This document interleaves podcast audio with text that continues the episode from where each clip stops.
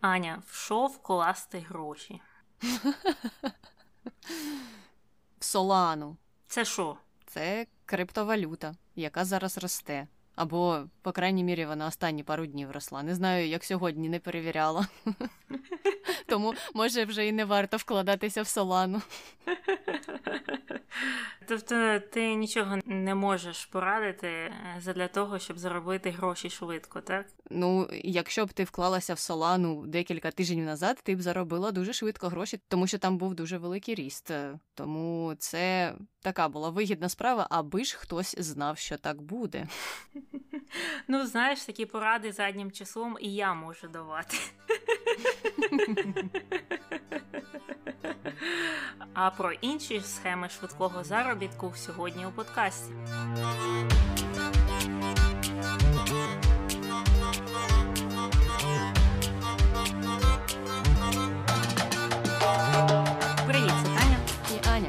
Ефірі подкаст не без гріха. Дискусії про відомих людей, їх досягнення та сумнівні вчинки. Сьогодні говоримо про Чарльза Понці. Хто це взагалі такий? Що він придумав, як він заробляв швидко і що про нього питає інтернет? Про нього мало що питають, а от про його схеми питають досить багато. І одним з головних питань є таке: чи схема Понці працювала? Дивлячись для кого, і дивлячись, е, яку тривалість роботи схеми Понці визначити. Так, вона працює, але дуже недовго і дуже для обмеженої кількості людей. Ми обов'язково поговоримо про цю схему в деталях. Наступне питання: як е, схеми Понці, або як їх ще називають, фінансові піраміди впливають на економіку? Не думаю, що позитивно, але можливо я чогось не знаю. Ні, звісно, не позитивно. І е, я читала деякі тексти від економістів, і вони вказували на те, що коли люди вкладали гроші в ці фінансові піраміди, ці гроші не працювали. Тобто, якщо ти вкладаєш це, я не знаю, в криптовалюту чи в якісь акції, чи в якесь підприємство, то вони працюють, вони щось роблять. А так ті гроші просто у когось. Сидять, а сидячі гроші, які нічого не роблять, це, звісно, негатив для економіки. Угу. І наступне питання, і останнє: схеми Понці та компанії мережевого маркетингу це одне і те й саме? Наскільки я теж колись читала, вони дуже схожі, і однією з таких відмінних рис, які б я виділила, є те, що в компаніях мережевого маркетингу часто, хоча б є продукт, який вони продають, в той час, як у схемах понці або фінансових пірамідах, він не завжди є. Але мережевий маркетинг, е, незважаючи на те, що він може просувати якийсь продукт, може мати характеристики фінансової піраміди. І ось, наприклад, в американському законодавстві є чітке попередження проти того, щоб люди влазили в ці схеми мережевого маркетингу, і там е, ледь не таким прямим текстом написано, що цей е, вид бізнесу частіше за все має ознаки фінансової піраміди. Так, і давай почнемо з того, хто започаткував цей тренд на фінансові піраміди. А ним був Чарльз Понці, який був американським бізнесменом італійського походження і прославився своєю незаконною діяльністю, пов'язаною зі створенням фінансових пірамід, які потім назвали на його честь. І народився Чарльз Понці в Італії в місті Луго, а звали його тоді Карло П'єтро Джованні Гільєрмо Тебальдо Понці. І було це у 1882 році. І колись він давав інтерв'ю The New York Times і розповідав їм, що походив з родини в пармі, і його батьки, начебто, були заможними, а до матері зверталися Донна. Але згодом родина якось там втратила всі гроші і збідніла. Ну не знаю, можна вірити цій історії чи ні, зважуючи на те, е, ким був цей Чарльз Понці. Понсі, але все ж таки. І щоб допомогти цій родині, Чарльз Понсі е, влаштувався на роботу поштарем, а пізніше вступив до університету Ла Сапієнса. А його друзі, які були багатіше за нього, вважали, що вчитися в цьому університеті досить легко, що це є такою чотирирічною відпусткою, і він в це повірив. І замість того, щоб вчитися в тому університеті, він розважався в барах, кафе, в опері, будь-де, але не на навчанні. І це призвело до того, що Понсі витратив всі свої гроші і через 4 роки він залишився без диплому і, звісно, без грошей. І такі речі, здається, відбуваються і зараз, коли хтось скаже: та там на тому факультеті чи в тому університеті там навіть не треба на лекціях з'являтися. А потім е, виявляється, що треба, і тебе вже відчислили з того університету. І що, шоколадка не допоможе? Е, ну, іноді так буває, що не допомагає. Ну, в моєму університеті, де я навчалася, він був дуже дуже демократичним і ліберальним настільки, що якщо ти мав хвости з першого курсу, ти міг їх мати аж до четвертого курсу. Тобто вони їх перекидували на наступний, на наступний рік. Але в один день щось там переключилося, і декан е, вирішив відчислити тих людей, які мають е, там по 15 е, боргів, якихось хвостів, і там нічого не допомогло. А вони не організували страйк стосовно того, що до цього нікого не відраховували, а тепер раптом вирішили. Я так розумію, що їх попереджували, що колись це закінчиться саме цим, бо це ненормальна практика. Якщо навіть подивитися на інші факультети в тому ж університеті, то там люди, які мали там хвости з попереднього року, вони каралися, їх відліковували або заставляли там перездавати ці екзамени. А на нашому факультеті так відбувалося, що їх начебто ніхто не пресував, не казав, що вам треба перездати, але їм давали якісь попередження. Ці люди ігнорували їх і потім поплатилися за це. Ну я з таким взагалі не стикалася, тому що в нас в університеті, якщо ти навіть пропустила б декілька лекцій з певних предметів, тому що одні предмети мали обов'язкові лекції, інші ні. І от е, якщо б ти пропустила обов'язкові лекції, і в кінці семестру прийшла б там на екзамен, то тебе могли б взагалі до нього не допустити навіть через це. Що вже казати про семінари, семінари взагалі не пропускалися. Але коли я ще вчилася, то наш університет був одним із перших, які впровадили болонську систему. Зараз це вже є ну, чимось звичним. А тоді так багато хто з моїх е, друзів дивувався, чому це я постійно ходжу в університет і зовсім нічого не пропускаю. Ну тому що я хотіла свою стипендію зберегти. Ось чому.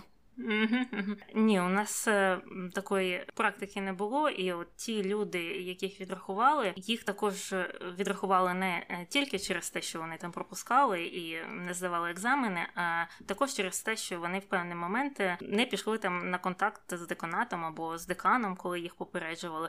А інші люди, які також пропускали всі лекції, не здавали екзамени, постійно подорожували по світу. У нас таких було багато, і їх не відчисляли, тому що вони знали, що в певний момент треба піти до деканату чи до самого декану і владнати цю ситуацію. Отак от.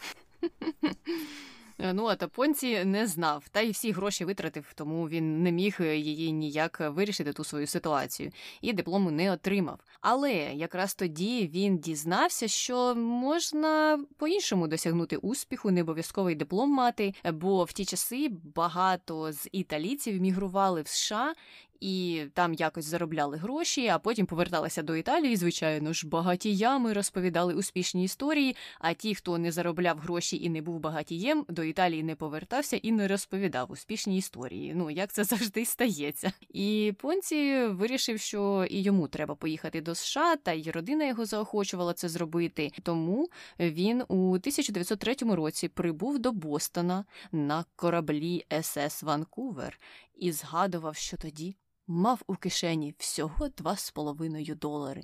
Ну, на той час 2,5 е, долари це 77 доларів на сьогоднішній день. Все ж небагато, але не 2 долари сьогодні. А чому він мав 2,5 долари? Тому що решту він програв по дорозі.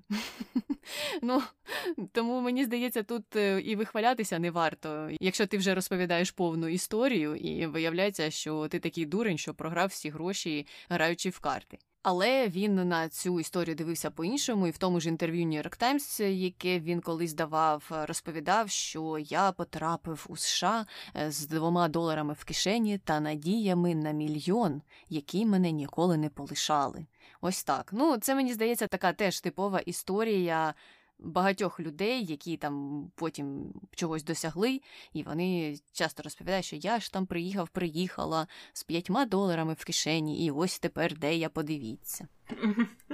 Так, так, е, дійсно часто це чуєш. І в Америці він досить швидко вивчив англійську мову і протягом наступних років працював на різних посадах на східному узбережжі Сполучених Штатів, і в тому числі мив посуд в ресторані і ночував там вже на підлозі, що мені здається е, була звичною історією для початку ХХ століття. Але з часом Понсі вдалося отримати посаду офіціанта. Але згодом його звільнили за крадіжку та недовидачу здачі клієнтам. А вже у 1907 році, після отаких от невдач у США, він вирішив переїхати до Монреалю, що в Канаді, і став там помічником казначея у новому банку Зароссі. А це був банк відкритий, щоб обслуговувати італійських мігрантів, які прибували до Канади у великій кількості тоді. І на ту посаду йому вдалося влаштуватися завдяки тому, якраз що він знав е, декілька мов. І мені здається, це не тільки через це. От є такі люди, у яких е, дуже добре підвішений е, язик, і ми далі побачимо, що це буде працювати в його користь ще не раз. Це і ще ті ж самі зв'язки. Ну, знаєш, е, тоді все ж е, мігранти намагалися триматися якось разом, і uh-huh. не дарма ж він пішов в той банко за Росі, а не в банко Левицький, наприклад. Бо він знав, що буде більше шансів е, знайти роботу саме там. Ну і тим паче, що знання мов, звичайно ж, допомогло, бо він знав і англійську, і французьку вже на той час, ну і італійську, звичайно. І після того, як він там деякий час пропрацював, він отримав підвищення, став менеджером банку, але той банк стикнувся із е, дуже серйозними проблемами, тому що він якось по темному кредитував нерухомість і в кінці кінців луснув. А власник банку, отой самий Заросі, втік до Мексики, мабуть, до Канкуна, з грошима вкладників, звичайно ж, і полишив усіх е, розгрібати те, що він наробив. І тут. Ми закінчуємо з біографічними даними і так званими досягненнями. Я навіть не знаю, ну у понції вони є чи немає. Це вже вирішувати в наступному випуску і нам, і нашим слухачам. Але це так, та людина, з якою більше контроверсій пов'язано, ніж якихось позитивних е, подій. І все, вже переходимо до контроверсій. І починаємо з перших махінацій, е, і саме з цього банко Заросі, тому що Понці сам не такий невинний був, і вперше він побачив схему таких фінансових пірамід на мінімалках саме у тому банку. І тоді ця схема звучала як е, грабуємо Петра і платимо Павлу. А потім грабуємо Павла і платимо Сергію. І пізніше так ця схема дійсно стала називатися схемою Понці, тому що він її розвинув і вона стала дуже відомою, саме його схема. А в банку за Росії була така картина. Там сплачувалося 6% за банківськими депозитами, і це вдвічі перевищувало звичну ставку банківську на той час. Тобто банк хотів заманити собі клієнтів, обіцяв їм великі відсотки, але фінансував виплату тих відсотків не за рахунок прибутку від інвестицій, а за рахунок е, коштів, які вносили наступні клієнти банку, які відкривали там рахунок. Ну і коли цей потік припинився в якийсь момент, то банк не зміг справлятися із оборотом грошей з тими людьми, які приходили і хотіли забрати свої гроші, і закрився. І Понці про це знав. Тобто, це не тільки був отой Заросі винен, який втік до Мексики, просто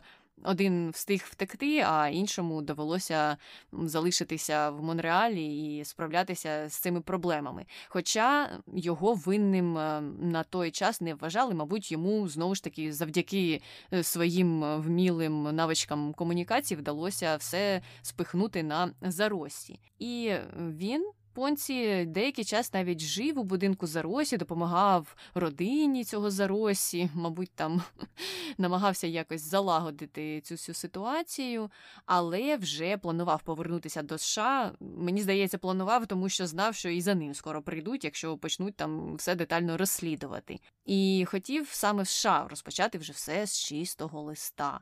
Але у нього не було грошей на те, щоб повернутися в США, і гроші як отримати.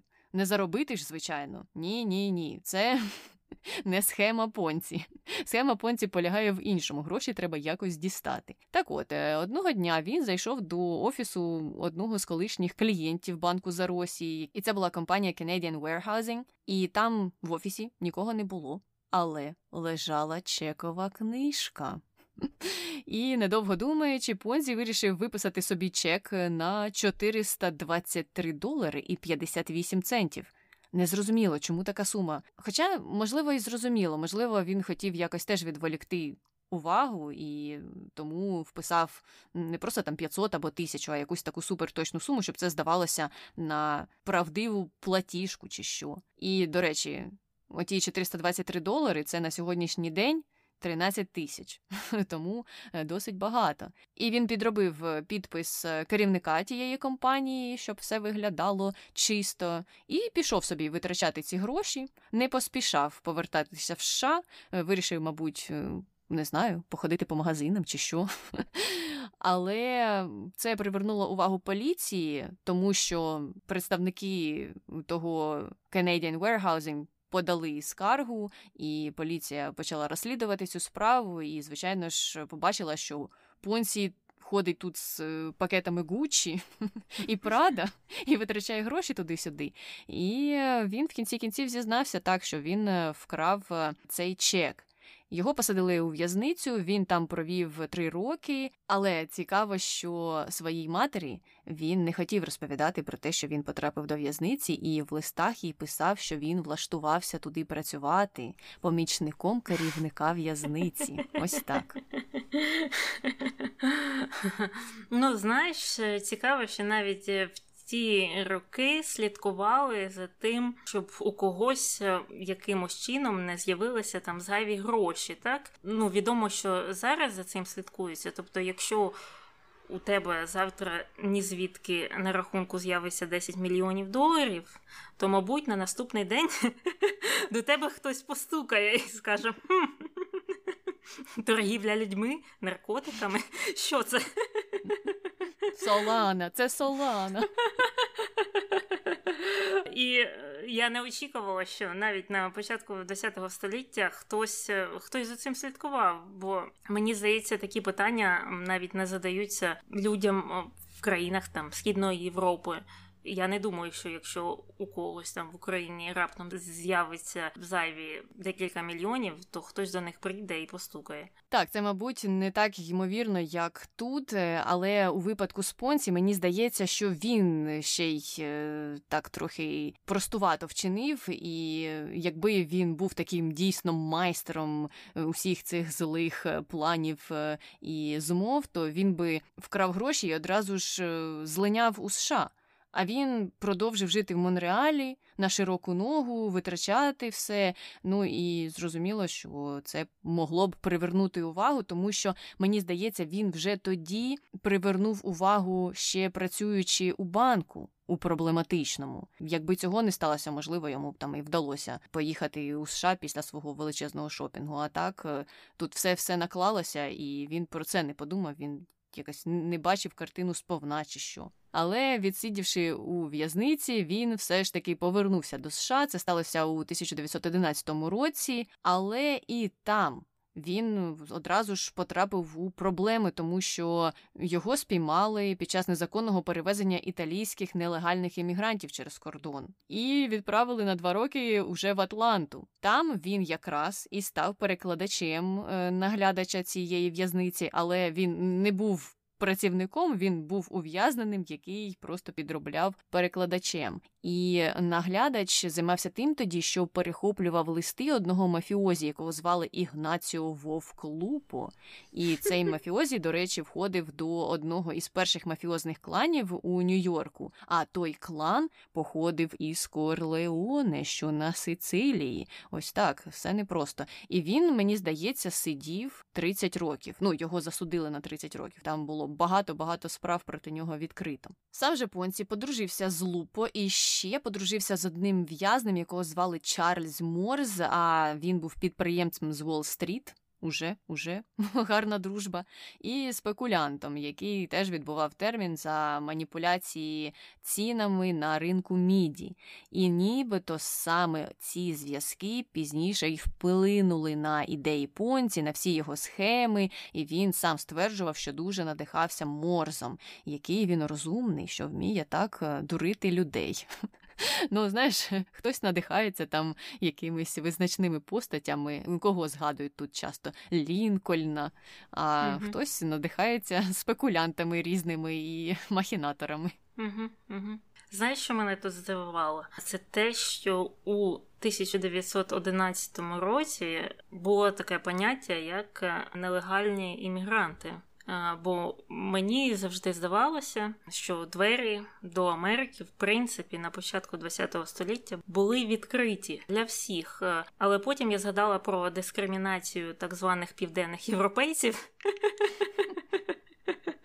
І виявилося, що так обмежували в деякі часи е, візи або в'їзд е, іммігрантів з деяких країн Європи, бо вони вважали тих іммігрантів е, там якимись не такими. І як це зараз відгукується на сьогоднішні часи?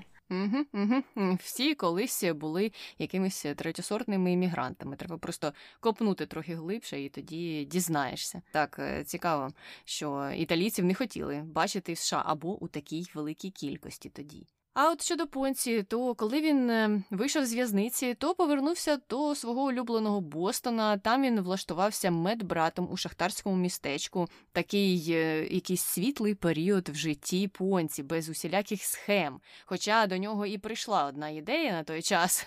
Він хотів відкрити підприємство, яке б постачало воду та електроенергію в одне з шахтарське містечко з іншого, а сам планував продавати акції цього підприємства. І тут мені цікаво, того. Він е, планував е, цю воду постачати, воруючи її з одного міста і перенаправляючи в інше, чи це все мало відбуватися якось законно? Ну тому що я думала, що цим займаються якісь державні підприємства або займались на той час. А тут е, ще й акції планував продавати. Ну не зовсім зрозуміло, що то була за схема і чи була вона чистою, але вона не була реалізована, тому що неочікувано одна з його колег отримала сильні опіки внаслідок нещасного випадку і Понці сам погодився зробити дві операції, щоб пожертвувати їй свою шкіру для пересадки. І це в кінці кінців призвело до плевриту, і інші ускладнення в нього почалися зі здоров'ям, і він втратив е, роботу ту е, на шахті медбратом. Але сам вчинок, звичайно ж, був е, досить хорошим. Тут немає зауважень. Угу. І після цього він вирішив залишитись у Бостоні, і там також познайомився з Роуз Марією Нєко. Вона працювала стенографісткою, і е, він в неї закохався і запропонував одружитися. А Роуз походила з родини італійських мігрантів, які торгували фруктами в центрі Бостона. І Понці вирішив не розповідати Роуз про свої роки у в'язниці, а мати його надіслала Роуз листа, в якому розповіла про минуле Понці. Але Роуз було байдуже на це, і в кінці кінців вона вийшла за нього заміж у 18-му році. Ну, ця мама така цікава, uh-huh. і тепер у мене є питання, чи вона це все писала, тому що вона непокоїлася через те, що Роуз дійсно не знає все про її сина, чи навпаки, вона просто не хотіла собі таку невістку і думала так, як би від неї здихатися. Треба щось написати. Він сидів у в'язниці, він вкрав 100 мільйонів доларів. Він не пере свої шкарпетки і закидає їх на люстру. І все. Тоді Роз вже сказала: ну, з мене досить. Шкарпетки це останнє. Ну, не знаю, якщо вірити історії е, Понсі про свою родину, що вони з якогось там знатного роду, е, і що мати його називали Донною, то можливо. Е, дійсно, цій матері не сподобалося те, що майбутньою жінкою її улюбленого сина стане дочка якихось там продавців фруктів десь там на базарі в Бостоні. Ну, можливо, можливо. Сама Донна вже давно збідніла, сиділа десь там у злитнях в Італії і думала, що продавці у Бостоні недостойні її сина, який у в'язниці відсидів теж декілька разів по декілька років. Ну, добре, добре. Мами завжди бачать світло в своїх дітях. Ну і Понсі протягом кількох наступних місяців почав працювати на різних роботах, але не відкидав свої стартапи. В нього була якась безкінечна фантазія щодо них, і тоді він спробував реалізувати одну ідею, хотів створити рекламний каталог для різних бізнесів, що теж мені здається ну непогано, і на той час це могло б бути корисно. Але ця ідея провалилася, тому що чи він не зміг її донести, чи ті бізнесмени не були зацікавлені. Е, ну і коротше кажучи, він спробував після цього стати менеджером у компанії Тестя з продажу фруктів, але. Через те, що він там і як менеджерував, та компанія збанкрутіла. Але але у нього з'явилися інші ідеї. Влітку 19-го року е, він тоді працював перекладачем і вирішив створити інший стартап. Е, він почав надсилати листи людям в Європі з різними бізнес-ідеями, і через кілька тижнів хтось йому відповів е, з Іспанії і, начебто, зацікавився його рекламним каталогом, але це не те, що порадувало понці. Усередині того конверту був міжнародний купон для відповіді, якого він взагалі раніше ніколи не бачив і не знав, що таке існує. І понці зацікавився цим купоном і як вони працюють, і згодом виявив е, деяку слабкість у системі, яка теоретично могла б йому заробляти гроші. А ці міжнародні купони для відповіді е, діяли так. Вони продавалися у багатьох країнах і надавали можливість відправникам вкласти цей купон для того, щоб людина, яка отримає цей лист, не витрачала гроші на відповідь. Тобто. Альтернативою цьому могло бути вкласти конверт з наклеєною маркою щоб у адресата була можливість безкоштовно е, тобі відповісти. Але так як е, це була міжнародна пошта, то конверти з звичайною маркою просто так не працювали, бо пере Правлення листів е, по різному працювало між різними країнами, воно по різному коштує. І тоді Понсі прийшов до того, що в деяких країнах ці купони коштують менше ніж в інших. І таким чином купони з іншої країни можна обміняти в своїй, наприклад, країні на марки. А ці марки потім продати, і виручка з цих продажів буде більшою ніж вартість купона у тій третій країні. Тобто, якщо я живу в Канаді, а ти в США, і я хочу відправити тобі листа і очікую, що ти мені відповісиш, але не хочу, щоб ти витрачала гроші на листування, на відповідь мені. Або я більше зацікавлена, наприклад, у тій твоїй відповіді, ніж е, ти у тому, щоб там іти на пошту, купувати якісь марки і ще щось. То я вкладаю цей купон. Відсилаю тобі зі своїм листом, ти мені пишеш відповідь, ідеш з купоном на пошту, там тобі цей купон обмінюють на місцеві марки, і ти безкоштовно мені відправляєш листа. І таким чином це працює, тому що Канада і США домовилися, що вони приймають ці купони і обмінюють їх на марки. Правильно я розумію? Так, так, саме е, так і є. І цікавим є те, що ці купони існували в США і в Англії ще до недавнього, і досі існує в таких країнах, як Австралія.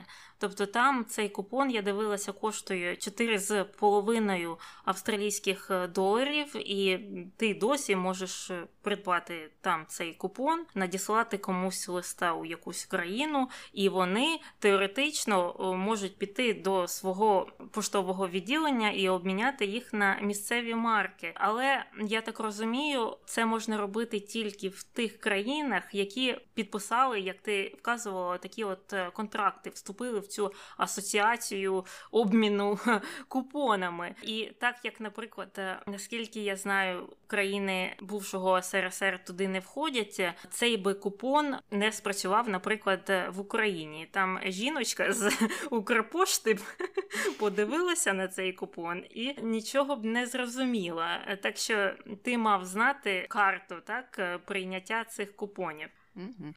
Ну і те, що вартість купонів відрізняється в різних країнах, так само як і вартість марок, дало понці цю ідею е, щодо того, що на цьому можна заробити. І він е, стверджував навіть, що чистий прибуток вже після перепродажу марок, які він отримав, принісши купони у поштове відділення, мав перевищити 400%. Ось тобі, Таня, ти хотіла швидку схему заробітку. Будь ласка, летиш в Австралію, купуєш купони, приїжджаєш в США, міняєш їх на марки, потім ті марки десь продаєш. І все, 400% твої. Просто легко вуаля. І він дійсно повірив у цю ідею і вирішив е, звільнитися з роботи, щоб відкрити свою компанію з якраз обміну купонів на марки, але йому потрібні були інвестиції для того, щоб е, закупити ці купони. А банки не хотіли давати йому гроші на цю справу, тому Понці вирішив створити своє акціонерне товариство, щоб мати змогу збирати гроші з звичайних людей. І він почав з кількох своїх друзів в Бостоні і пообіцяв їм, що за 90 днів подвоїть їх інвестиції. І у порівнянні з тим, що пропонували тоді банки, це було великим прибутком. Банки тоді сплачували лише 5 річних відсотків, що е, також цікаво тим, що в США завжди були дуже низькі відсоткові ставки. Зараз ще набагато нижчі, але все одно 5% у порівнянні там з деякими відсотковими ставками, наприклад, в Україні це дуже мало. Так, зараз 5% здається, що це дуже багато mm-hmm. для США, наприклад. Якби якийсь банк це пропонував, то ого, го скільки там би е, людей клієнтами стало. Uh-huh. Ну, але так, на той час е, це було не так вигідно, як те, що пропонував Понці. І, звичайно ж, друзі зацікавилися цією ідеєю, інвестували в неї, і деякі з них навіть отримали прибуток перший. Ті, хто інвестував по 1250 доларів, саме стільки просив Понці, це 20 тисяч на секундочку сьогодні, mm-hmm. немало. Вони отримали 750 доларів, е, це 12 тисяч від своїх початкових інвестицій. І це дійсно сталося за короткий термін, так як і їм обіцяв Понці. Ця інформація вже настільки поширилася, інвесторів ставало більше і більше, що Понці вирішив заснувати компанію, яка називалася Компанія з обміну цінних паперів. І за рахунок цієї компанії він і просував свою схему, свою фінансову піраміду. За перший місяць у нього з'явилося 18 нових інвесторів, е, і він оперативно здійснював на той час виплати, тому що приходили нові інвестори, і він міг е, ті гроші, які вкладали вони, видавати старим інвесторам. Тобто ніяким придбанням купонів, ніяким обміном купонів на марки він і не думав займатися. Він про це забув на деякий час. Але якраз той факт, що перші інвестори почали отримувати такі величезні доходи, створив ну такий вірусний інфопривід, що публіка ошаленіла і прибігла до понці і сказала, що ми теж хочемо заробити. Ми вже завтра хочемо мати ці гроші, як ти і обіцяв. І понці довелося відкрити більший офіс, найняти агентів, і ті агенти вже за певну комісію приводили йому все нових інвесторів, е, і таким чином теж заробляли на цьому. І мені здається, що у цій фінансовій піраміді вигравали от саме агенти. Якщо вони, звичайно, не вкладалися. Mm-hmm. Якщо вони розуміли, в чому суть цієї фінансової піраміди, то виходить дуже вигідно. Приводиш когось, отримуєш свою комісію, свій відсоток, і все. Сам нічого не втрачаєш, нічого не вкладаєш. Ну, це знаєш, вже якась е, суміш е, того ж самого мережевого маркетингу з е, класичною фінансовою пірамідою, схемою Понзі. Тобто, все тут разом вже намішане.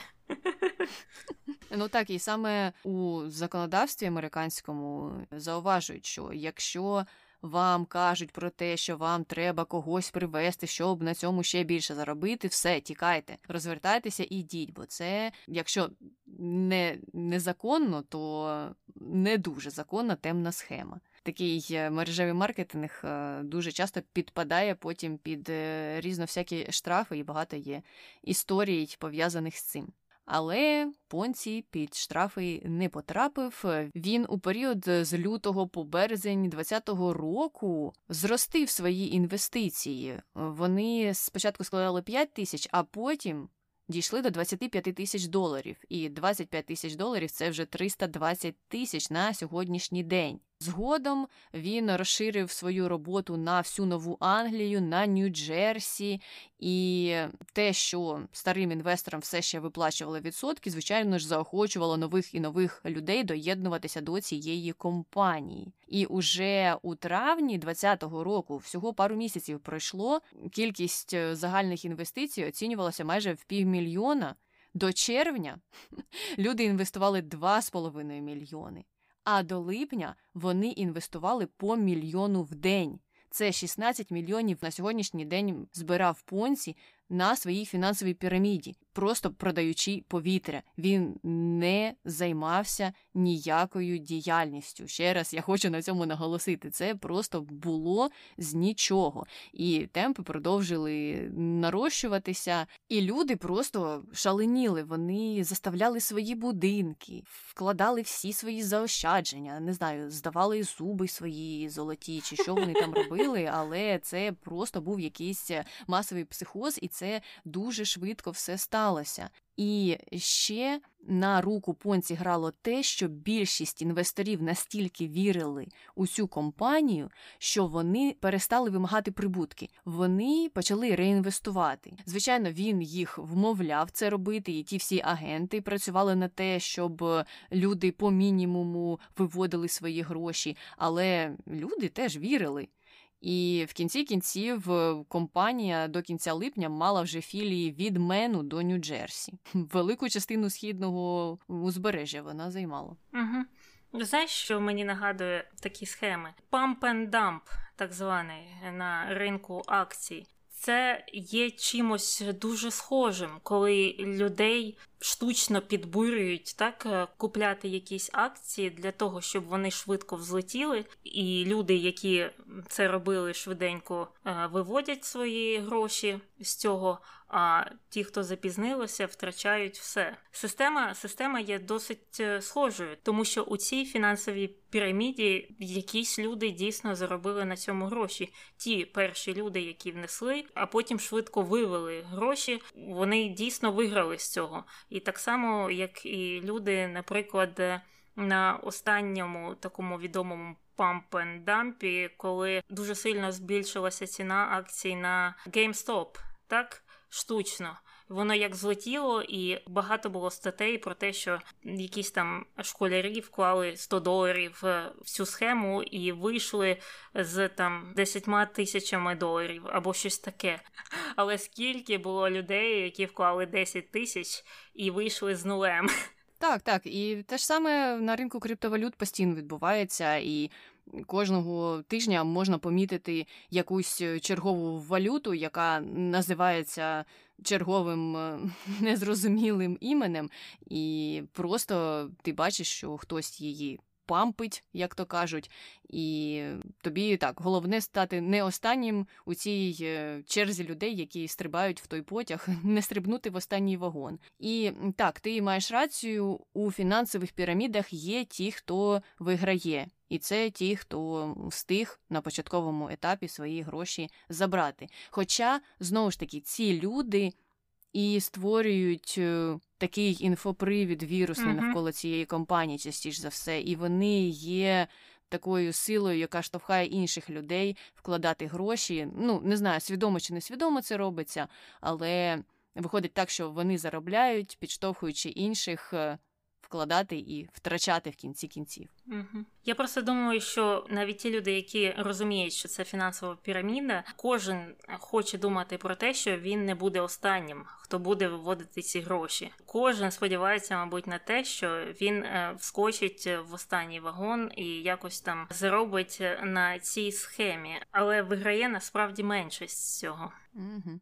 Ну, але понці, на відміну від е, тих, е, хто створював такі фінансові піраміди у більш сучасні часи, пощастило все ж більше, тому що його так швидко не спіймали, і тоді не проводили детальних фінансових аналізів, і не було тих, хто прийде, якийсь експерт, і подивиться і скаже тобі, варто туди вкладати, не варто. Тому ніхто і не казав, збитковою є ця компанія чи ні, і поки постійний потік інвестицій продовжувався, він е, міг собі втримуватися на плаву. Люди були щасливі, і тим паче, що багато хто із них продовжував реінвестувати. І цікаво, що інвесторами понці тоді були досить різні люди, і це могли бути як і іммігранти, ті ж самі італійські, представники робочого класу різні так і еліта. Люди несли просто різні різні суми туди, всі хотіли отримати свій дохід.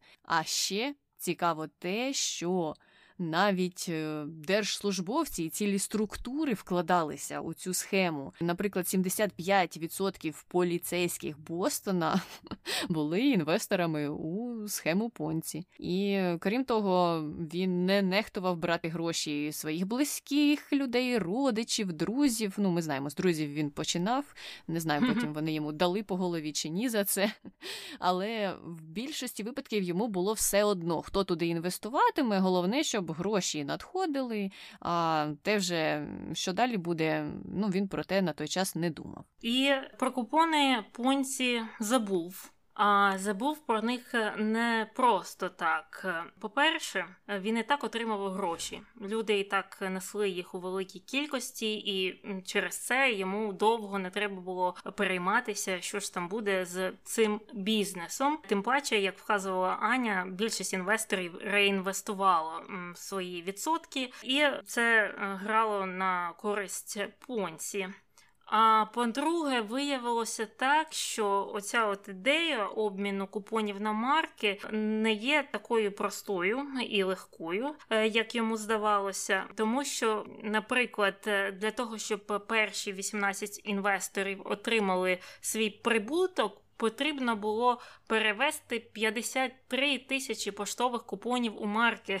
А для наступних 15 тисяч інвесторів йому б знадобився цілий Титанік заповнений купонами, щоб обміняти їх на марки. Тобто, щоб отримати хоч якийсь прибуток, треба було переводити дуже велику е, кількість купонів у марки. А я так розумію, у понсі такої можливості не було. Він не міг просто зняти Титанік кожен день, так орендувати його, щоб той просто те й робив, щоб перевозив е, ці купони через Атлантичний океан. І я також думаю, що ці ж купони вони видавалися державними підприємствами, тому що пошта вона вона державна, здається, у всіх країнах світу. І я не думаю, що якась з держав випускала їх в такій кількості. Це по-перше. По-друге, потім ті купони треба було перевести в марки, як ти сказала, а марки треба було ще ж продати, щоб отримати дохід. Тобто це не закінчувалося на перевезенні Титаніка повного купонів, і потім е, переводі тих купонів у марки. Ще потім треба було займатися продажем марок. І я сумніваюся, що стільки людей надсилало стільки листів, посилок чи ще чогось поштою тоді за один день. Ну це ж все треба постійно, постійно, постійно купувати і перепродавати, і далі далі це все штовхати. Тому це він не продумав. І так, ти маєш рацію про державні підприємства, про те, що вони не випускали стільки купонів. І по-друге, ця ж програма працювала за рахунок того, що певні країни підписали договір і погодилися на те, що ну так, кошти можуть бути в нас е, різними за ці послуги, але ми один одному допомагаємо, полегшуємо якусь переписку для небагатьох насправді людей. Ну тому що не 50 же 3 тисячі людей там чи мільйони людей користувалися цими купонами. І деякі з цих країн, які підписали цей договір, погоджувалися на те, що вони надаватимуть дотації, щоб е, працювала ця схема. А Понзі просто вирішив в один день, що він скористається такою щедрістю ряду країн і буде використовувати купони, виходить у своїх цілях. Тому тут іще цей був проблематичний момент, що якби він насправді вирішив займатися перепродажем купонів, е, мені здається, що це б дуже швидко закінчилося, коли про це б дізналися держоргани якихось країн, ну щонайменш США. Угу. Але Понсі про це не переймався, принаймні на початку, і жив тоді досить розкішно. Купив собі маєток у Лексінгтоні, що в штаті Масачусетс, і у нього були рахунки в декількох банках по всій новій Англії. Він також придбав собі. Автівку локомобіль, що було найкращим автомобілем того часу. Ти бачила, як виглядає локомобіль? Угу, Наче така карета без коня. Так, досить е, смішна, смішна машина. Понці також вирішив перевезти свою е, мати до США, оплатив їй поїздку у першокласній каюті на океанському лайнері. І коли через деякий час вона померла, він пожертвував в дитячому будинку 100 тисяч доларів на її честь. І також е, він е, намагався отримати якийсь прибуток, все ж таки, так як. Е, наскільки я розумію, він зрозумів, що купони не спрацюють. Він придбав макаронну компанію та компанію, що виготовляло вино. Ну тут все складається. Тут він, знаєш, діє за якимось. Італійським стереотипом. Так, я тільки хотіла сказати, ну якесь е, стереотипне мислення. Ще не вистачало компанії, що виробляла моцарелу, наприклад. Так, але я завжди за макарони та компанії, які їх виробляють. Але ж все ж таки, поки Понсі не думав, що він буде робити зі своїми інвесторами, про це стали думати інші люди, так як вся ця схема почала у деяких людей викликати певні підозри. І колись один е, бостонський журналіст припустив, що Понсі не може легально забезпечити таку високу прибутковість і за такий короткий проміжок часу, і в кінці кінців не зможе виплатити гроші інвесторам. А Понсі подав до суду за наклеп та виграв 500 тисяч доларів США. І це сталося тому, що тодішнє законодавство про наклеп покладало тягар на доведення незаконності дій на журналіста або видавця, і це буквально на деякий час нейтралізувало будь-які серйозні розслідування у справах понці, і так вийшло, що ніхто не міг би його звинуватити у пресі або в будь-якому засобі масової інформації. Ну так ніхто не хотів платити півмільйона. А скільки це було на наші гроші? Десь 8 мільйонів доларів. Ну непогано. А якщо ти працюєш в якійсь маленькій газеті, то все можна її зразу закривати і продавати що там, столи, стільці, машинки, друкарські, щоб оплатити той ем, позов. І хоча той позов перший був безуспішним, він все ж таки мав е, якийсь вплив е, на людей. Деякі з них почали задаватися якимись питаннями і сумніватися, е, як так Понці насправді швидко став мільйонером. І декілька інвесторів вирішили забрати все ж свої відсотки, вийти зі схеми. Понці без проблем виплатив їм гроші, і це знову ж таки зіграло йому на руку. Ну тому що дивіться, дивіться, якщо ви хочете, забирайте гроші. Звичайно, завтра ми заробимо ще 150 мільйонів, але ви вже не зможете це зробити. Але нічого, нічого страшного, я вам виплачу до побачення. Ну так же ж е, працюють завжди усі, хто розробляє ці схеми, і люди, більшість інвесторів дійсно повірила і не стала забирати ті гроші. Крім того, допомогла ще й стаття Boston Post, яку вони надрукували про ту схему, і вони розповідали про те, як швидко вона збільшила кількість інвесторів, якою вона популярною була. А ще популяризації тієї схеми і тому, що та стаття набула такого розголосу, допомогло те, що у статті писали про 50% прибутки протягом 45 днів. А під статтею в той же час була ще й реклама банку, який розповідав про 5% річних. Ну і наступного дня, після цієї публікації, біля офісу Понзі зібралася ціла група людей, які були готові інвестувати в компанію, забрали всі свої гроші з того нещасного банку, який їм обіцяв 5% річних, кому вони треба, якщо ми можемо заробити за 45 днів 50. Так, це звичайно йому допомогло. А от е, газета Пост не покинула ідею розібратися, що ж там з компанією цього понці, і вони вирішили надрукувати декілька статей про те, як е, працює ця схема. А для того, щоб зрозуміти, як вона працює, вони зв'язалися з фінансовими експертами, які зауважили, що Понці так пропонував фантастичні прибутки від інвестицій, але сам то він не інвестував у власну компанію. Щось тут не так. І також вони зазначили, що для покриття цих інвестицій необхідно було пустити в обіг 160 мільйонів купонів. Однак фактично в обігу було лише 27 тисяч. І крім того, так як фінансування програми з обігу купонів здійснювалося за підтримки урядів багатьох країн, навіть якщо б ця схема працювала, вона б навряд чи була законною, так як. Е, він би наживався за рахунок державних коштів, і на це вже е, вказувала Аня, тому що в деяких країнах ця програма була дотаційною. Ну так, е, і мені тут цікаво, чи намагався Понці засудити тих фінансових експертів е, чи ні. Але ті статті вже викликали паніку серед інвесторів, і Понці довелося виплатити більше, ніж вперше. Він виплатив 2 мільйони доларів за три дні, але впорався з тим і зберіг спокій, почав роздавати паралельно людям там каву, донати, і казав, що ні, ні, нічого не бій бійтеся, і все буде добре. І знову ж таки, частина інвесторів повірила, відмовилася забирати свої гроші, бо він їм обіцяв, що завтра е, стане, звичайно ж, набагато краще. Е, ну.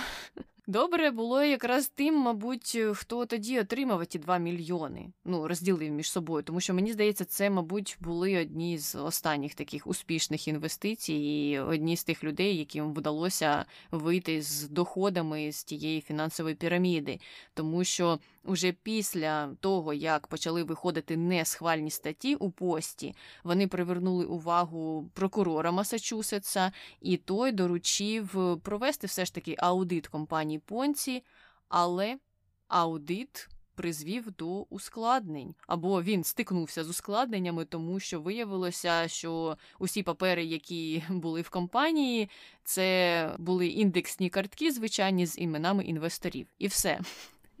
Більше нічого не було. Ну тому що нічого не купувалося, нічого не продавалося, не було ніяких насправді інвестицій. Все було у повітрі, все складалося дійсно з імен інвесторів і їх е, грошей. І все. Так, але зі своєї сторони Понці якось хотів виправити свою таку трохи підмокшу репутацію і найняв для цього публіциста Вільяма Макмастерса для того, щоб він написав історію на його замовлення, тобто для того, щоб той вихваляв його та його компанію. Але Макмастер, в свою чергу, швидко зрозумів, що спонсі щось нечисто. І сам пізніше він описав його як телепня в темі фінансів, який, е, начебто, навіть не знав, як правильно додавати числа.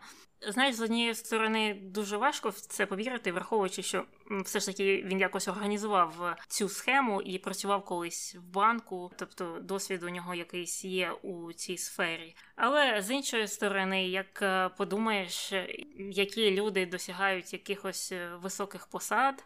Так, якщо згадати, не знаю, Януковича, наприклад. Я знала, що ти його згадаєш.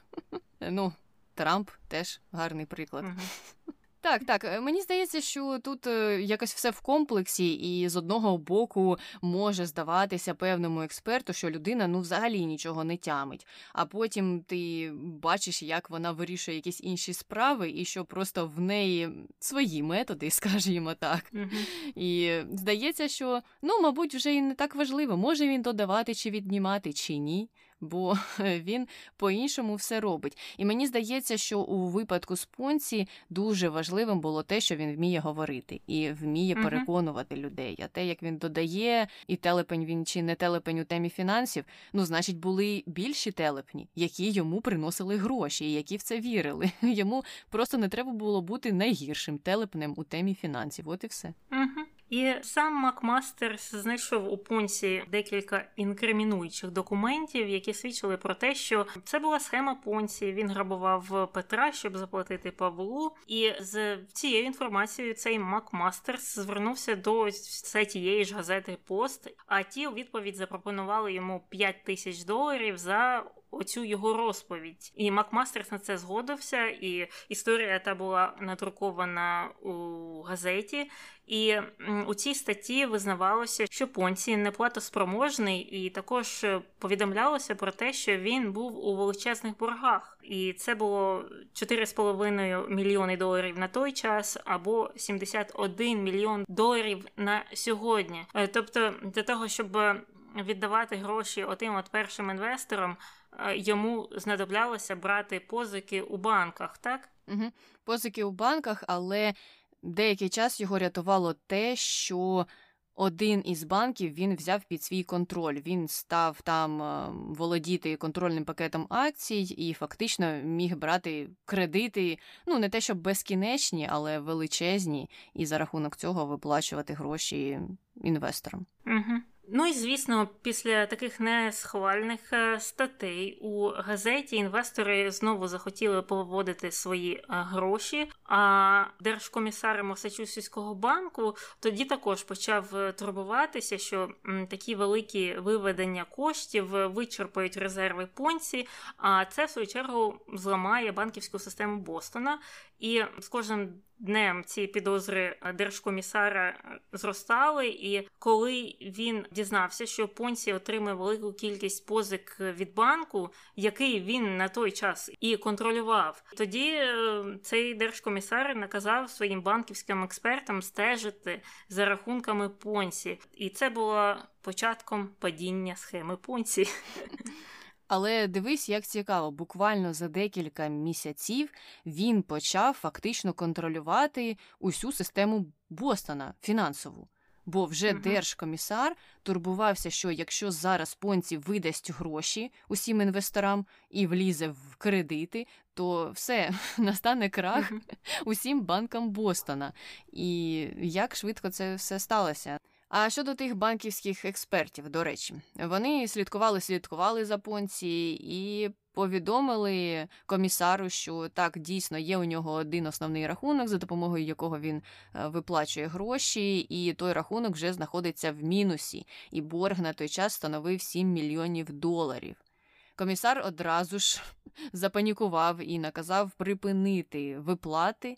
А генпрокурор штату якраз паралельно опублікував заяву про те, що ця робота Понці і ця компанія є незаконною, вона фактично не існуюча, тому що вона не займається обертом купонів. Вона нічого не купує, нічого не продає. Тому, відповідно, у них і з'явилися певні підозри. Ну і 11 серпня справа Понці дійшла до такої собі кульмінації, тому що вже й пост опублікував чергову статтю про його минулу злочинну діяльність у Монреалі, у тому банку. І крім того, держкомісар взяв під контроль банк, е, де знаходився рахунок понці, основний, з якого він брав гроші, і він зупинив всі ці транзакції. Ну і почали розповсюджуватися чутки про те, що його от-от заарештують, тому понці вирішив е, сам. Здатися поліції, і його в кінці кінців звинуватили у шахрайстві та махінаціях. Угу.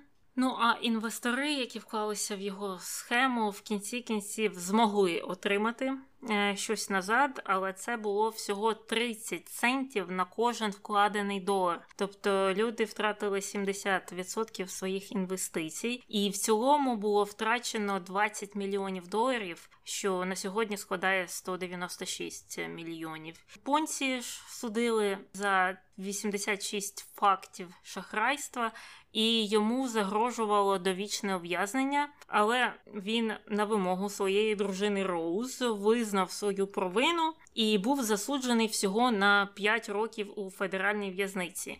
Тобто він пішов на зустріч прокурорам, так? Пішов на зустріч, але дивися, яку знижку отримав вигідну. Довічне ув'язнення проти нещасних п'яти років. Ну і звичайно, як в таких історіях заведено, Понзі п'ять років не відсидів, він був е, звільнений через три з половиною роки. Тому що, мабуть, uh-huh. добре себе поводив у в'язниці і працював перекладачем, чи ким він uh, там працював, і був дуже щасливий, аж допоки не отримав ще 22 звинувачення. Тепер у крадіжці. І він реально не очікував, що його чекатимуть е, ще якісь додаткові звинувачення, бо він думав: ну я ж зізнався, я ж пішов вам на зустріч і зробив вам ось такий реверанс, а ви до мене ось так, не по-дружньому. І він казав: так, у нас же угода з вами. Ви обіцяли зняти усі додаткові звинувачення, якщо я визнаю свою провину. І навіть. Настільки він обурився, що подав до суду бо вважав, що штат його хоче засудити двічі за один той самий злочин. Дивно, він що не читав справи, що тепер його судили за крадіжку, а не за шахрайство. Ну і справа та дійшла до Верховного суду США, і суд почитав усі деталі тієї справи і постановив, що, по-перше, федеральні розслідування не мають ніякого зв'язку з розслідуваннями штату. Ось так.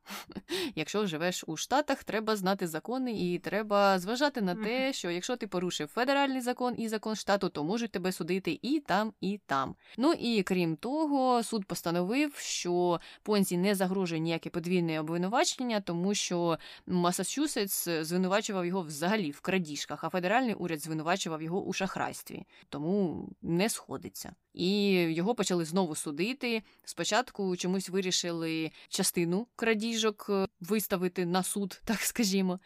І оскільки Понсі не міг заплатити адвокату, він вирішив представляти себе в суді самостійно, і йому на диво, або зовсім не на диво, це, мабуть, очікувано, вдалося переконати присяжних у тому, що він не винуватий.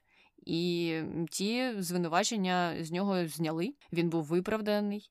Але але ми ж пам'ятаємо, що це були не всі звинувачення, ще залишилися деякі обвинувачення у крадіжках, е, які не були презентовані під час першого суду, і понці судили ще й вдруге, і тоді вже йому не вдалося переконати присяжних.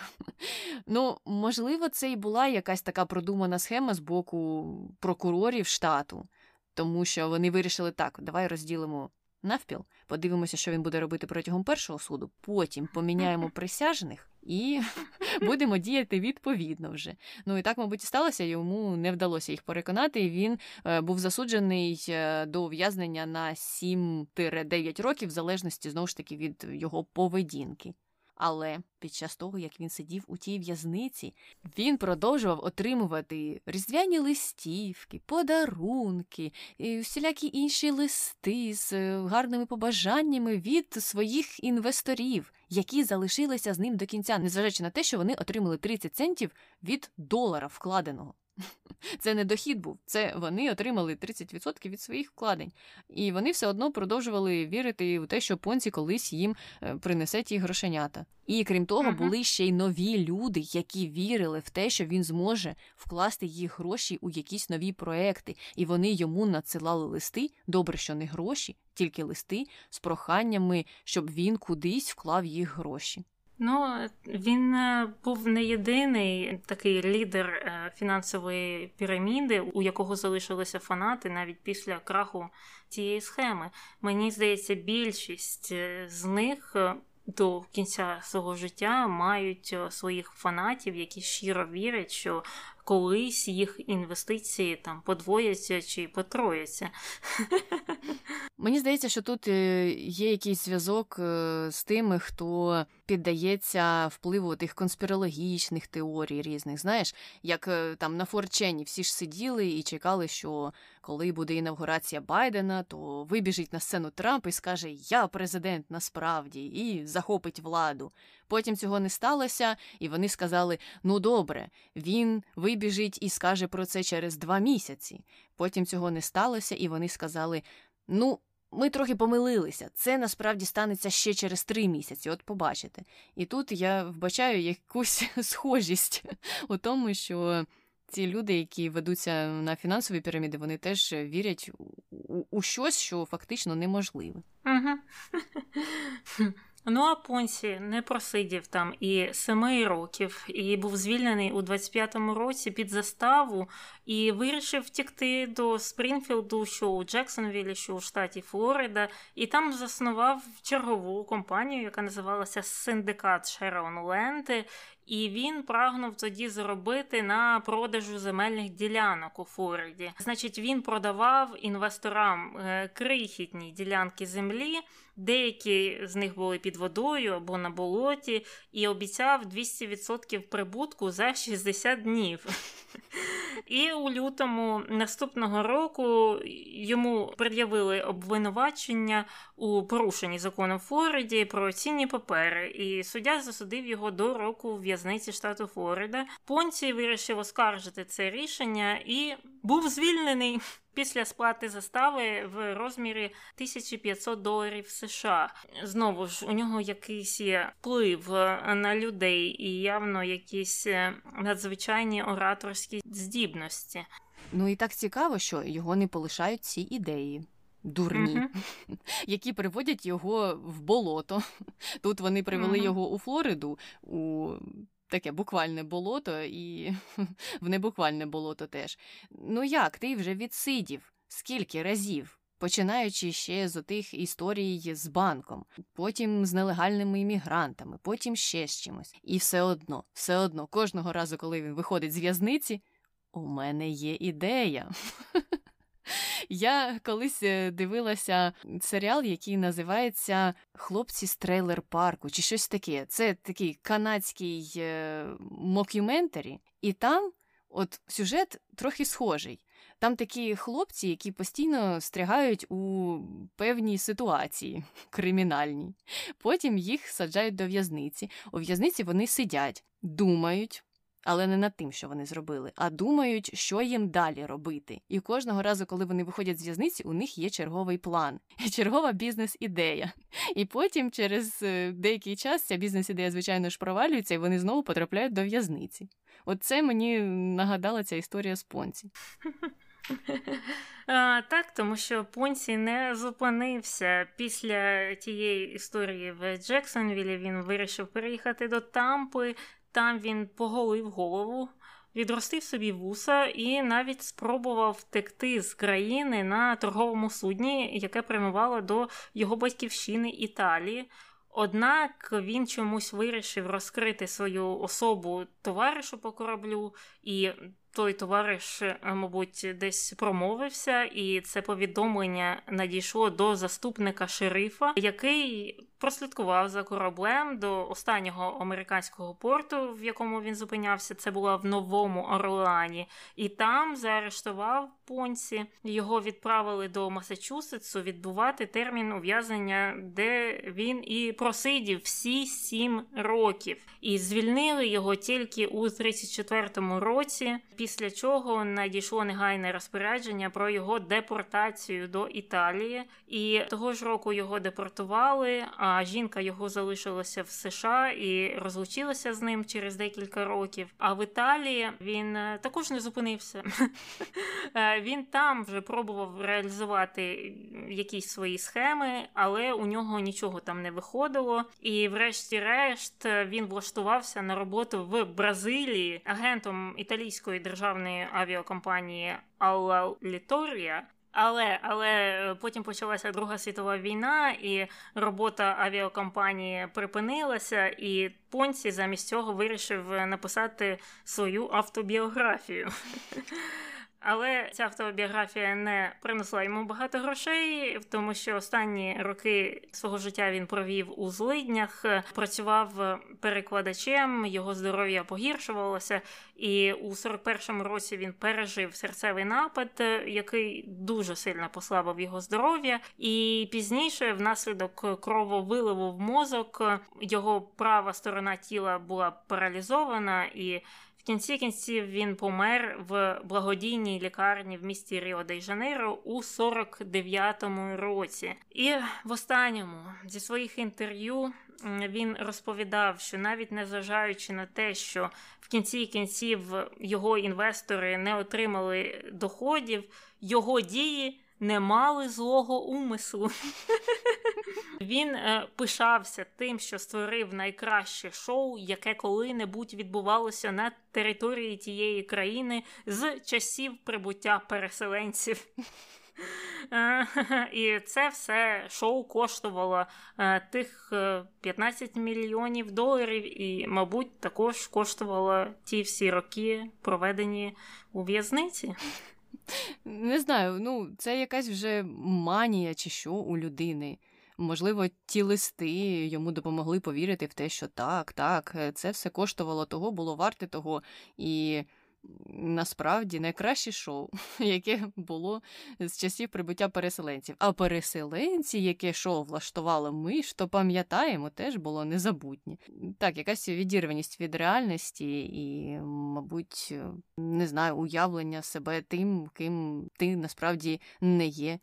Ну і щодо фінансових пірамід. Трохи цікавих фактів.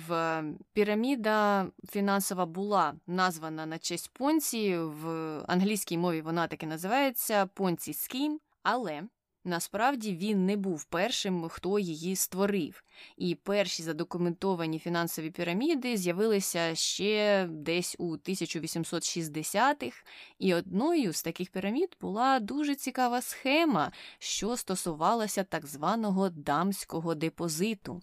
Авторкою цієї схеми була Сара Хоу, ну теж дуже розумна і хитра жіночка.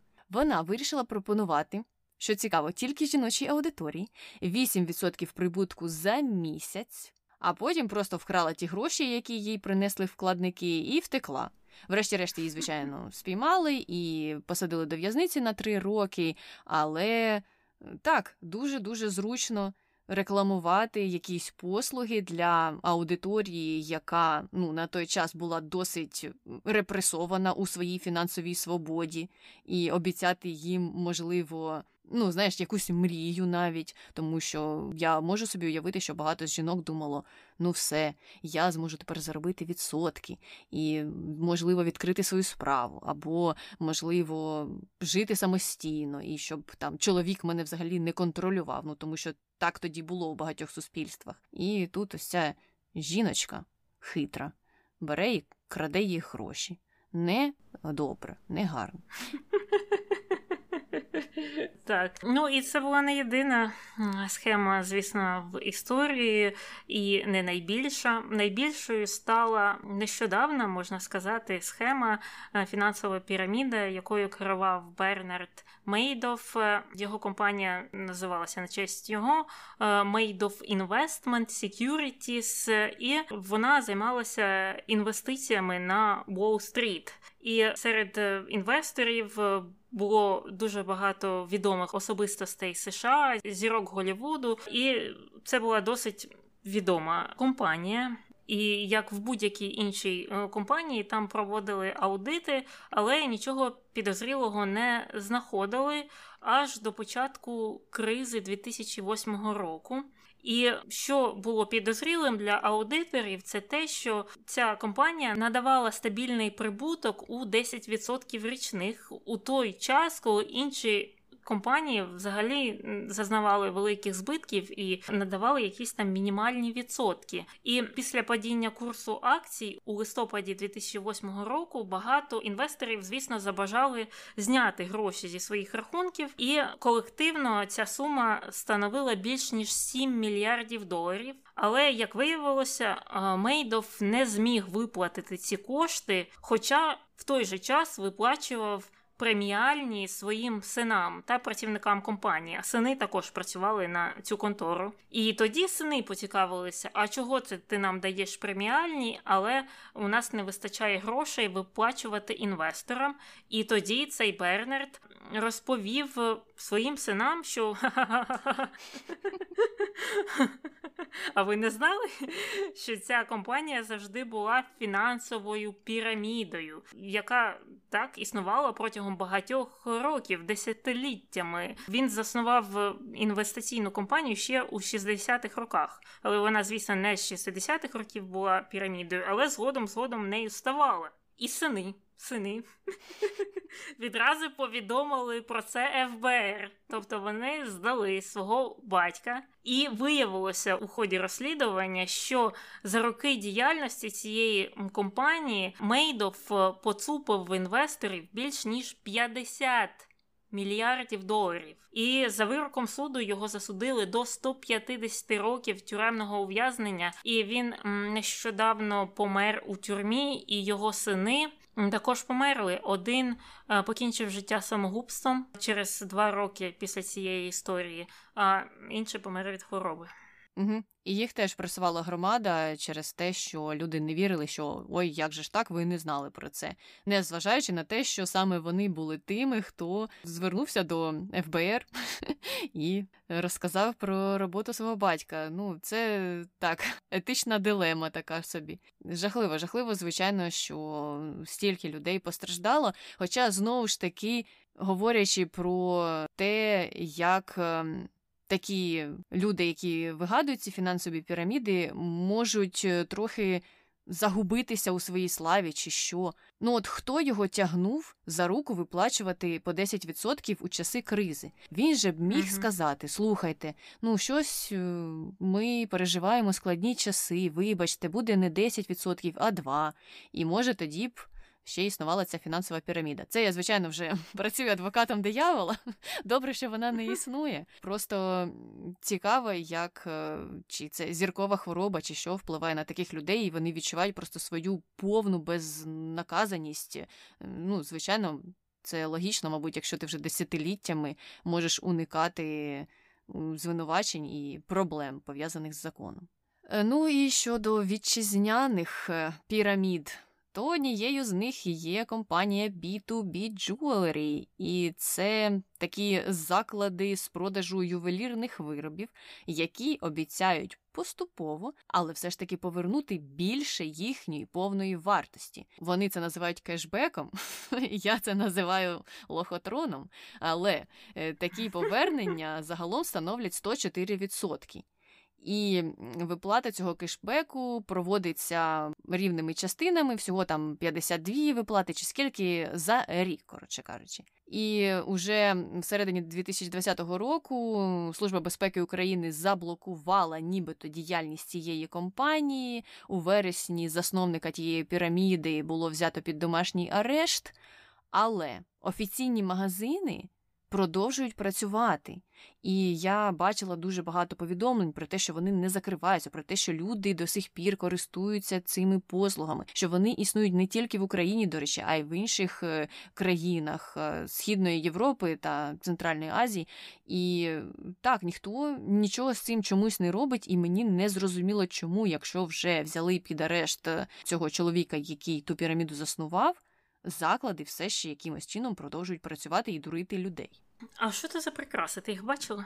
Ні, не бачила, але читала про те, що вони спочатково коштують набагато дорожче, ніж такі ж самі прикраси в якихось інших звичайних ювелірних магазинах. Я так розумію, що там нічого особливого, просто вони за рахунок оцього нібито кешбеку намагаються свою піраміду тримати на плаву. Угу. Ну і звісно ж, звісно, мабуть, таким класичним прикладом фінансової піраміди у східній Європі є МММ. І люди, які нашого віку, або, мабуть, е, трохи старші і трохи молодші, пам'ятають цей період. І я дуже добре пам'ятаю ті реклами, які крутилися по. Російському телебаченню, але так як російське телебачення тоді відкрито транслювали на території України, то і ми за цим всім також спостерігали. Ти пам'ятаєш Льоню Голубкова? Який своїй дружині купував шубу і що там, взуття якесь? Ага, ага, ага. Так, значить, е, це, звісно, була звичайнісінька фінансова піраміда. Її засновник Сергій Мавроді е, вирішив випустити 991 тисячу акцій і продавати кожну з них з тисячу рублів. Але ціна на ці акції почала збільшуватися, і з кожним там днем вона була дорожча ніж е, вчора. І таким е, чином ці акції швидко розкупили. І дійсно в перші роки або в перші місяці існування МММ е, багато людей отримали свої відсотки і свою виручку з цього. І це, звісно, забезпечило цю популярність і створило, як завжди, цей інфопривід. І таким чином ці акції всі закінчилися. І е, цей Сергій Мавроді вирішив додатково випускати ще й білети. І ці білети виглядали як гроші, але з обличчям самого Сергія Мавроді. І їх вже було набагато більше, і їх можна було купити там у кожному кіоску. Вони всюди продавалися. І як і з кожною фінансовою пірамідою, це прийшло до логічного кінця. Коли ця контора вже не змогла виплачувати гроші і прикрилася, але ненадовго.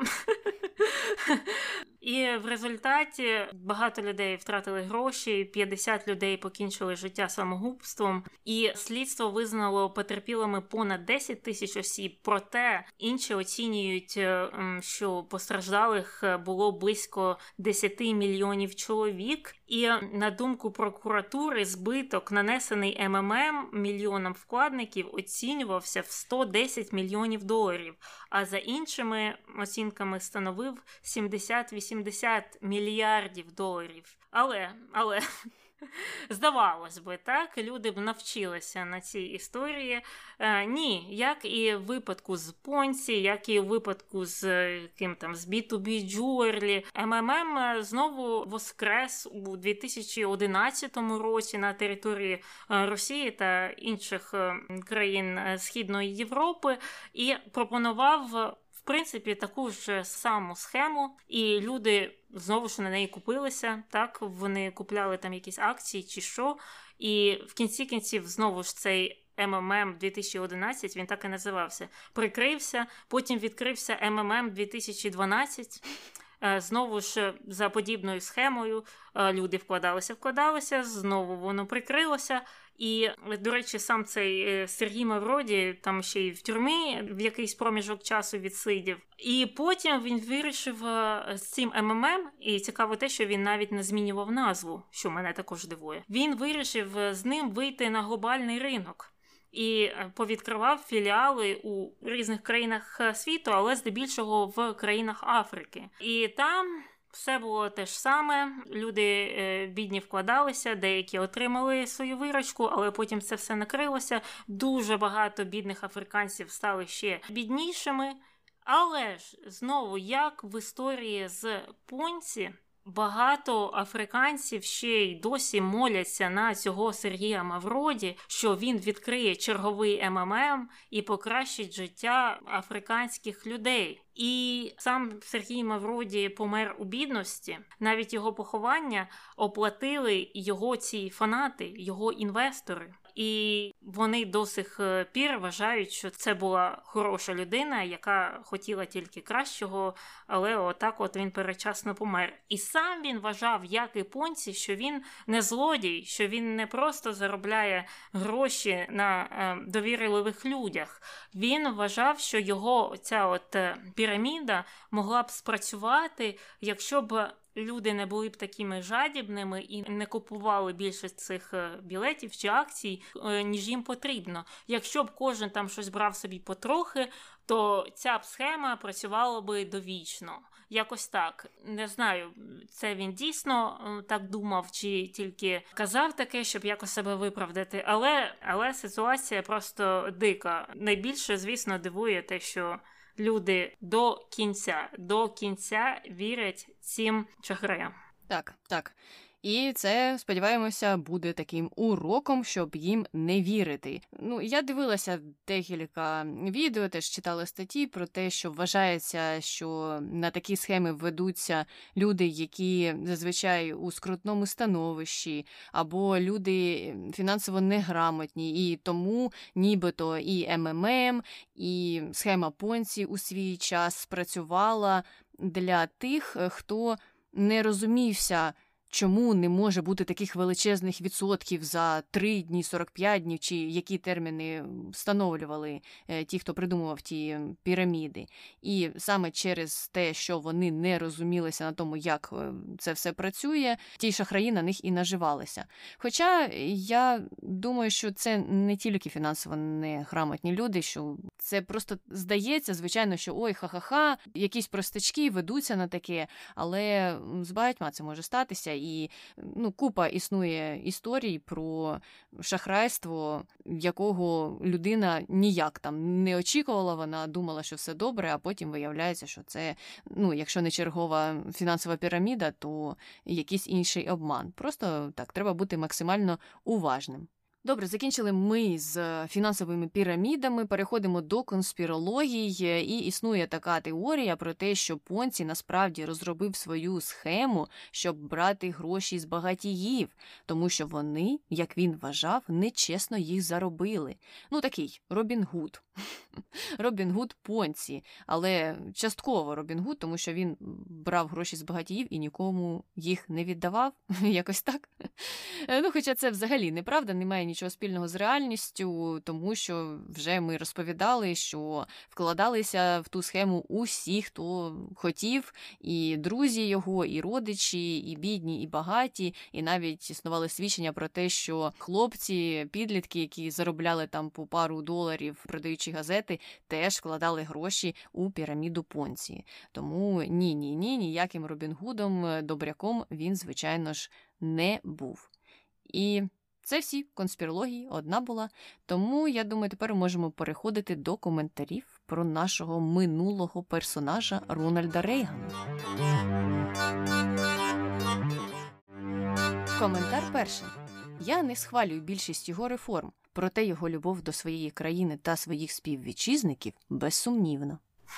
Ну, я я просто не зовсім розумію, як як вона проявлялася, яким чином вона була там більшою за любов Ніксона до своєї батьківщини, або там кого Джорджа Буша старшого, або або будь-якого іншого президента. Е, ну і любов вже може проявлятися в реформах, які цей коментатор uh-huh. не схвалює, до речі.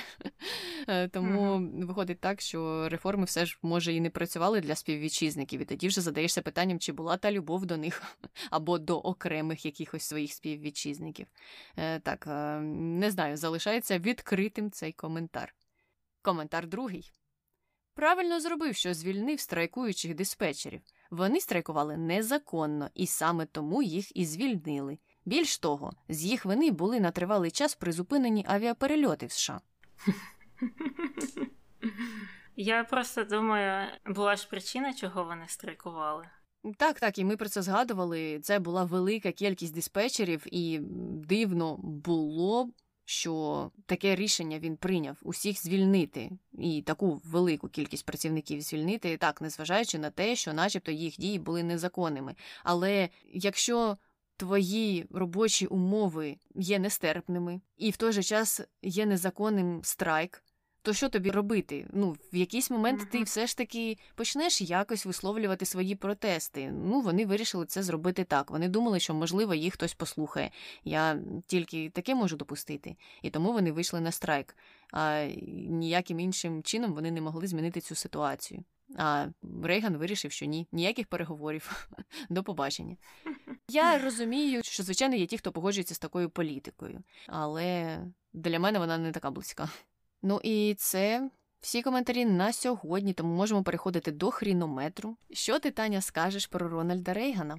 Я скажу, що мені здається, його образ е, як найкращого або дуже позитивного лідера Сполучених Штатів є досить е, перебільшеним. І мені не зовсім зрозуміло, чому багато людей так плачуть за часами, коли при владі в Америці був Рейган, та при владі в Великій Британії була Маргарет Тетчер. Мені це видається звичайнісінькою ностальгією. У одних людей ностальгія за морозивом смачним, у інших за ковбасою за 2,20. А у цих людей ностальгія за Рейганом та Маргарет Тетчер. І насправді мені здається, ці дві речі мають щось е, спільне. І однією з причин, чого люди так е, люблять Рейгана, особливо в Україні, це, начебто, через дуже строгу позицію щодо радянського союзу. Але ж знову я думаю, тут е, трохи перебільшена його роль.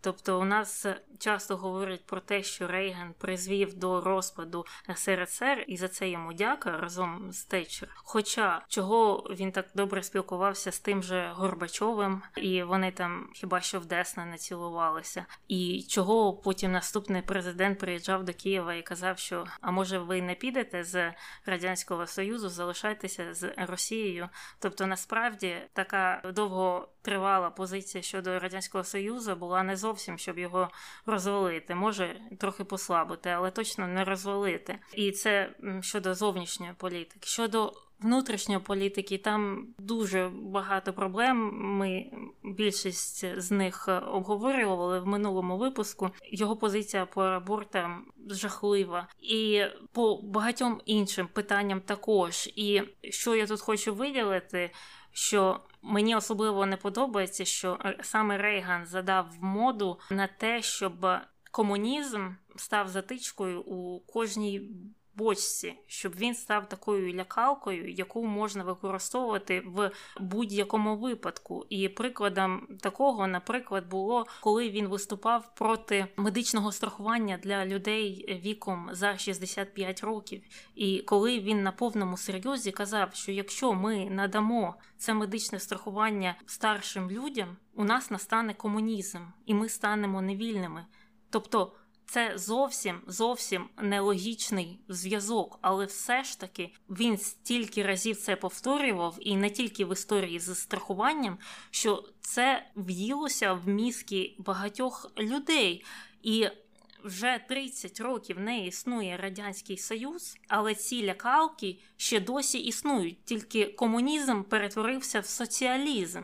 В результаті виникають такі історії, наприклад, коли якась громада виступає проти будівництва метро у своєму місті через те, що вони думають, що якщо там буде існувати система громадського транспорту, це місто якимось чином автоматично стане осередком комунізму.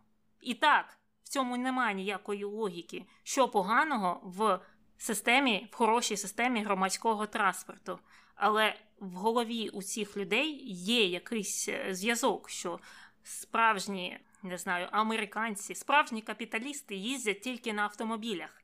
Це тільки комуняки їздять на метро. І мені здається, оця дивна логіка, оці дивні зв'язки речей, які зовсім не зв'язані, почалися саме з Рейгана. І ми відчуваємо результати ще і сьогодні, по сьогодення. І щоб завершити це все, я поставлю йому 5 хренів. Зрозуміло. Я теж поставила п'ятірку і теж е, за багато проблематичних е, моментів саме в внутрішній політиці, і мені здається, що ті, хто його так сильно поважає за кордоном, мало про це знають. Я не знаю, аби вони про це знали, чи їхня думка змінилася б чи ні. Але я в свою чергу намагалася комплексно підходити. Ну і звичайно, я погоджуюся з тобою, що його роль у розвалі, розпаді, не знаю, самовидаленні, самодеструкції Радянського Союзу. Не така вже й велика, і не був він вже таким там суперпозитивним героєм разом з тією Маргарет Тетчер. Просто на той час їм були вигідні ті політичні наративи, і багато в чому вони були вигідні саме для того, щоб просувати свої ініціативи всередині країни, теж. Нарощувати оборону, не робити певні реформи, які від них вимагала частина жителів країни. Тому тому це все було вигідно з якоїсь іще іншої сторони, яка може бути невідома тим, хто е, живе е, за кордоном в інших країнах і просто знає про вплив Рейгана на радянський союз. От і все. Ну а наші слухачі поставили теж п'ять хренів, е, і теж було досить багато таких середніх йому оцінок. А щодо того, які ж е, його реформи хороші, чи що він взагалі хорошого зробив, то відповіді в основному були стосовно ядерного роззброєння. Це та угода, яку він підписав е, якраз із Горбачовим, і вона стосувалася зниження кількості ядерної зброї у обох країн. Ну і на рахунок астрології 18% сказали, що вірять в неї, а 82% зізналися, що ні. Отак от. Ну і все. Ми закінчили з Понці і з Рейганом. Якщо вам є щось е, додати, обов'язково пишіть нам е, чи на пошту подкаст NBG собачка gmail.com або на інстаграм також можна нам написати, там також можна проголосувати за щось. І якщо у вас є настрій, також можете залишити нам відгук на Apple подкастах. А на сьогодні все. З вами була Таня і Аня. Почуємося. Бувай! Ну так, це, мабуть, е, менш малоймовірно. Менш малоймовірно. Наче пояснила так. Ця компанія надавала стабільний приду... придуток. І де вони? Чого я їх не бачу? Ти бачиш коменти про Рейгана? Я бачу. А? Так і називається. Так, коменти про Рейгана. Тому можемо переходити до хрінометру. Що ти сканя? Сканя. Слухай. У мене слова біжать поперед голови.